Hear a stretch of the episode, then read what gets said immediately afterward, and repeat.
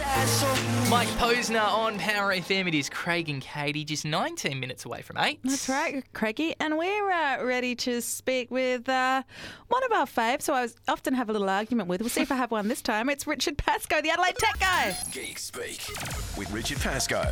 Optus, covering more of our region. How you doing this morning, Richard? Morning, Craig. Morning, Katie Wright Dynamite. Good morning to you. Um, this we is don't have arguments, come on. Katie. We've we had a- have a discussion. yeah. A heated debate, and it's Yeah. a different thing. No, you're right. And I've had arguments with people about that whole concept. They're like, "You're arguing." No, I'm like, "No, I'm not. We're having a heated No. debate. Let's get into it."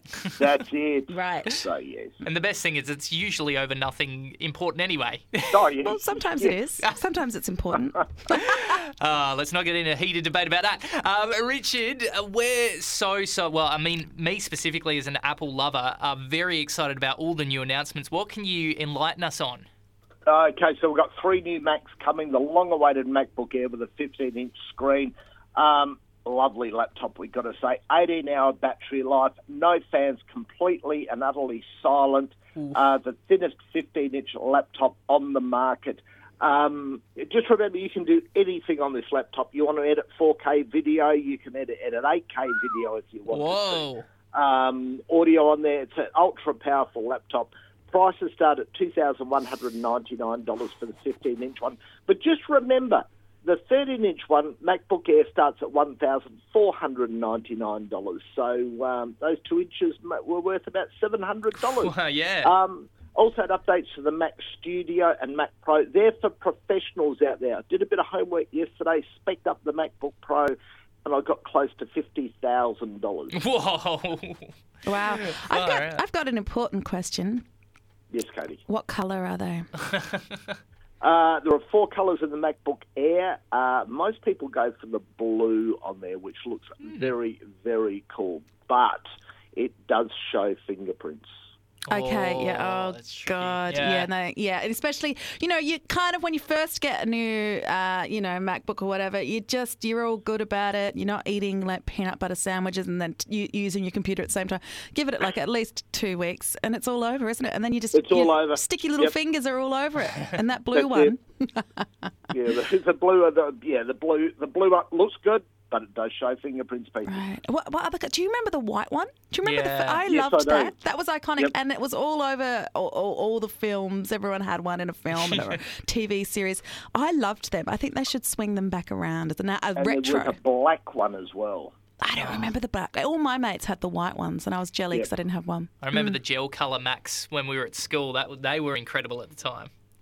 Oh, Don't remember those gel color? I just They don't- Yeah, I do. Yeah, Yep. Richard does. uh, uh, well, let's move on because uh, there's more coming from Apple. iOS 17 is not too far away. It'll come out in September of the, this year when the new iPhones come out. Um, some things I really like live voicemail on there, which will help you decide whether you take a call or not. So you know when you, you Oh. somebody somebody rings and uh, it does go to voicemail. What they're saying on your text message on the text message will come up on your screen at the same time while they're leaving it. Ah. So it will enable you to go along and go, hang on a minute, I really want to take this call. You pick up the phone, you can answer it while they're leaving the text oh, message. oh God, I don't like it. I like it. That's our home phone like- used to do that. No, I don't like it. I mean, you're already, most people are already distracted either cooking because they've got a mobile phone or they're looking on socials or they're writing an email. It's another thing to make But you Katie- less focused on the phone call Katie- itself. Suppose you didn't get to it right in time and it was me ringing you and suddenly, hang on, Richard's leaving me a message. Of course you'd pick it up, Katie. Ah! But let's just, of course. you are my priority, Richard Pascoe. We've got check-in as well, which is really good. You can give updates on your location, let family or friends know when you get home safely. If you're delayed, it recognises that and checks in with you. If you don't respond, it can share and alert with friends, sharing location, battery, and actually whether you've got service or not. Love that idea. That's I cool. think that is a very, very good idea. Like this Improve- morning when we had uh, the storms and stuff driving on the roads, I could send a little message to my wife, do the little check in, got to work safe. Spot on. That's what I like about, and you know, for people go out big nights out, um, I think it's a wonderful Mm. thing. Improved autocorrect it will just autofill details in PDF for you. Um, a new AirDrop feature called Name Drop as well. So you know, say you, you meet somebody and you want to exchange email addresses and numbers. You just bring your phones together and it will be able to do that. Um, no more Hey Siri. It will just be Siri. Um, AirPods will introduce adaptive audio. So if you're on a phone call and suddenly you go past somebody mowing the lawns, it will cut out all the mowing the lawn good. sounds, which is really good. And um, they've got mental health measurements and feedback in the health app, which is a really, really good idea. Stunning. Can't wait for all those updates. Now, let's get to the bit we've all been waiting for Apple Vision Pro. What's your take on this new virtual reality mixed with real reality goggle setup? Uh, this really is the elephant in the room. Um, Apple claim this will introduce spatial computing. Did you ever see Tom Cruise in Minority Report? Yes. I don't really remember. I remember know the it. scene. Uh, sorry, Katie, that mentioned Tom Cruise. Um, so, you know, he was able to move things around with his hands um, Oh, on the screen. Yeah, yeah. This is this is a touch of that. So when you put these goggles on, which are like enormous ski goggles, um, and they look very good, the audio will go straight into the speakers, which are um, right next to right next to your ears. Um, you're not bounded by the constraints of, it, of the display, so you can scale up, use any apps you want to that are that are on the Mac or the iPad or the iPhone. Um, you can watch movies, and they will basically make the movie screen as big as your vision on there. So it'd be like you're going to the cinema. Um, if you've got a panoramic photo, you can make actually make the whole thing like wrap around you. So there's lots of good things, and they reckon there's some great stuff that you can do as far as work is concerned. They showed people in the workplace using it with a cord going behind them and carrying a battery back. Um, I have grave doubts about this thing. I, I really do. I, I just, it, it's expensive. It will be when it comes out in America. It's not out in America yet until early next year. But when you convert the, the dollars back, it's going to be about five thousand three hundred dollars.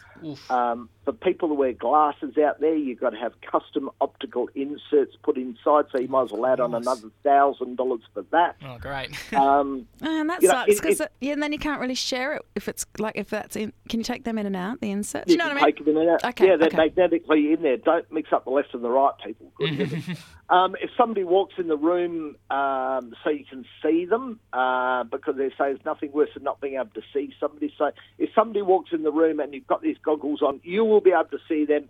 Your vision will clear on the front so they can see your eyes, which look pretty terrifying, I've got to say, when I did see it uh, on Apple's display.